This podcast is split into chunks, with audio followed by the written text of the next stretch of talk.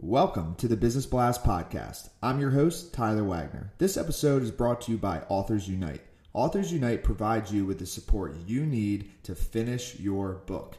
Best part is, after you finish your book, they take care of the entire publishing and marketing process 100% for you. So, if you want to become a successful author, make sure to check out authorsunite.com. Now, let's jump into the episode. You know,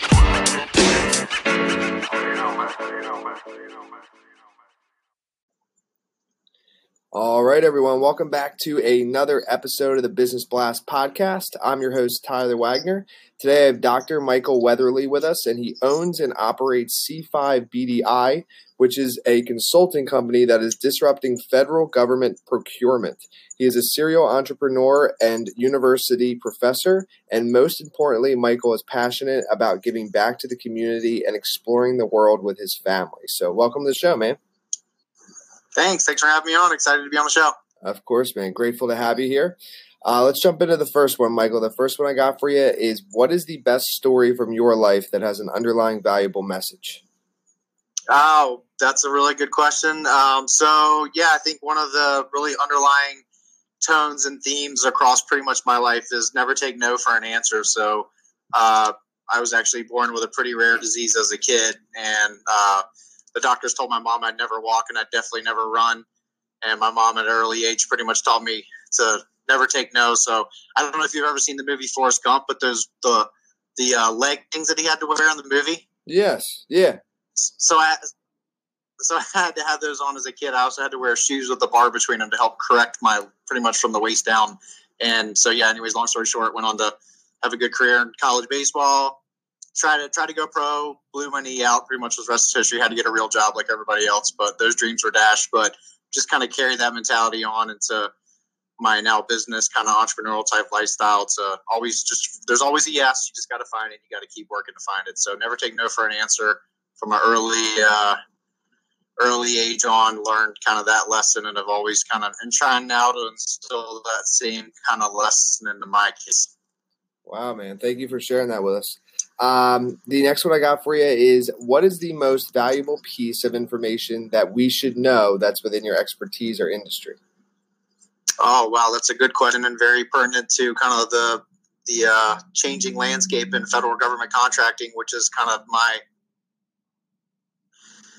you know uh, a couple businesses with a couple guys I played baseball with in college. Kind of going back there again. I've owned a bar and restaurant, uh, own a real estate company, but our my wife and I now own a consulting company and we're helping uh, government and industry pretty much come together. We, So we serve as kind of like a tech scout for government to find innovative technologies to bring forward to support uh, not only the defense sector but also to uh, you know other other federal agencies within government. But there's a there's a big disconnect in kind of the innovation side of all the R and D money that's spent in federal contracting and actually bringing that out to a commercialized kind of marketplace, and so taking things that have been developed on government R and D and then bringing that out to the commercial sector. And then the whole procurement process as mentioned kind of in the intro is just it's bad. It's been bad ever since george washington was president.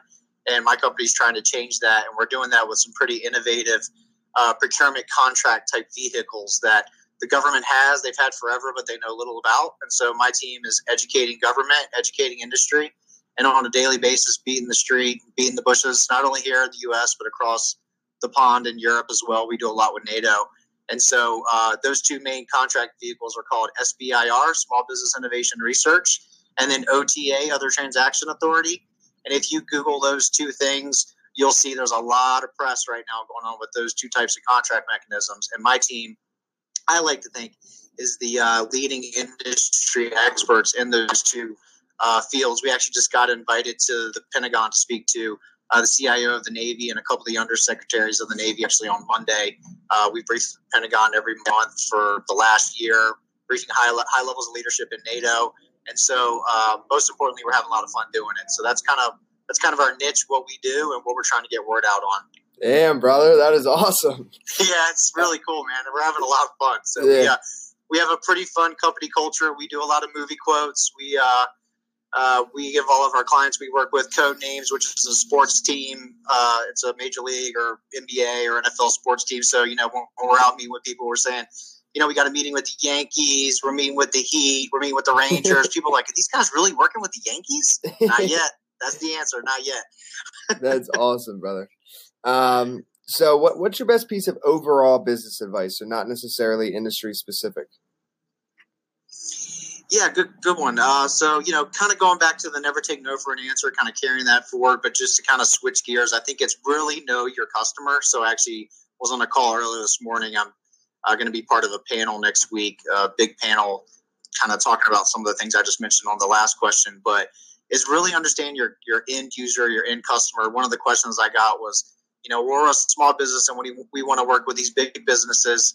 And in the federal contracting space, the answer there was, well, is that your end user? Is that your end stakeholder who's going to have the money? Well, no. In that case, it's the government customer. Okay, well, you need to understand your government customers' needs, and that that's applicable across the spectrum. You know, I mean, I'm a, I, you know, I love Tim Ferriss, Gary Vaynerchuk, all these guys that are out there. I think they've all kind of got the same message when it comes to sales, business development, marketing. It's you have to know your end user. You have to know their needs. You have to touch their pain points, and then you have to bring forward a, a value proposition to why you can support those needs. Someone once told me the secret to getting what you want is to help everybody else get what they want. I'm a firm believer in that, and I think if you have that first and foremost as a methodology in your business plan, then you're going to be just fine. Every the money will come as long as you're helping the customers get what they want. And if you could give your younger self one piece of advice, what would that be? That's a really good question. I'm talking about business, right? uh no, it could be it could be anything. It could be personal if you want to go there. yeah, no, no, just joking around. Yeah, um, no, yeah, really good question. Um, so I think I think the I think the answer there would be if I were to look back on, you know, kind of the younger me and kind of where I am now. I'm I'm always looking to push the envelope, and I think my advice to the younger me would be: you are where you're supposed to be. Someone once told me that. I think that's a good piece of advice because I think, especially when we talk about entrepreneurs, and, and especially with the the generation today that's kind of coming up, they're you know patience is not a virtue, and it's all one we have to learn over time. But you know you'll, you'll be ready when you are ready. However don't let that stop you right? So always look to push the envelope but at the same time don't you know be patient. It'll come when it comes and if you keep pushing out there it will eventually come around. So i think that's one piece of advice because i know i've always kind of tried to rush and and be on to the next thing but at the same time too we need to absorb all the information and material that we're getting currently because then that's going to serve us well as we get older and i'm still trying to you know live by that lesson today. So if I was to look in the future, the future me hopefully would be giving me the me now that same advice. Mm. And then um, kind of going a little bit down a different path. In your opinion, what is the key to happiness? Oh, the key to happiness is to, well, from a business standpoint, I think is to have a work life balance. I spent a lot of time overseas in Europe. Europeans have a way different kind of culture and mindset when it comes to work in general. It's all about you know, living in the moment, be in the moment, whether that's work or family. You know, you've got to really, because, you know, a lot of people when they're at work, they're thinking about being at home. And when they're at home, they're thinking about being at work. I think the key, we, we need both. We have to have a balance. And I think the key to happiness and the key to success is to, no matter what, what walk, walk of life you're in or what time or what walk of life you're in, you have to focus on that moment. I think that's the key to success because if you can throw everything you have into your work and or your family, then you know everything else will take care of itself. And uh, what is the best book that you've read, and what was the number one thing you learned from that? Oh man! So last year I made a. It's kind of actually how I got hooked up uh, to you was from Jeff Siemens, who I, who's now over in Asia, and I've met him in Germany. Uh, he posted something on LinkedIn not long ago after the first year. So I challenged myself last year. I always I always do a really big New Year's resolution. Last year I read hundred books, uh, and so he asked me to uh, talk about my top five, and one of these was one I read a long time ago, and that's the Four Hour Work Week by Tim Ferriss. That book pretty much changed my life. I think that one, uh, Rich Dad Poor Dad, which I read a long time ago, really opened my eyes to the way money works and finance and just investing in general. And then recently, one of the best books I've read is The One Thing, uh, which is now I think an international bestseller. That's a really good book. But those three probably are kind of top three in my list with a whole bunch of other really close seconds. Yeah, man, those are all awesome books, and the uh, Four Hour Work Week changed my life as well. So anybody listening, definitely highly recommend all three of those. Um, the next one I got for you is, what is your favorite quote and why? Uh, so favorite quote: "Fortune favors the bold." Enough said. I think hopefully from just the few minutes we've been talking, I think you that one's been around a long time, and I think it uh it's got a lot of uh it's got a lot of history behind it. Definitely, you know, whether it's history, sports, academia, technology, you know, Fortune somehow somehow tends to get behind people that are willing to get out there and take a risk, and obviously that's seen, you know, from the Elon Musk to the Bill Gates to the, you know, whoever's of the world that are changing the world. That's I think that's a really good quote to live by. Absolutely, brother. Dude, thank you so much for coming on. The last one I have for you before we let you go is where can our audience best find you online?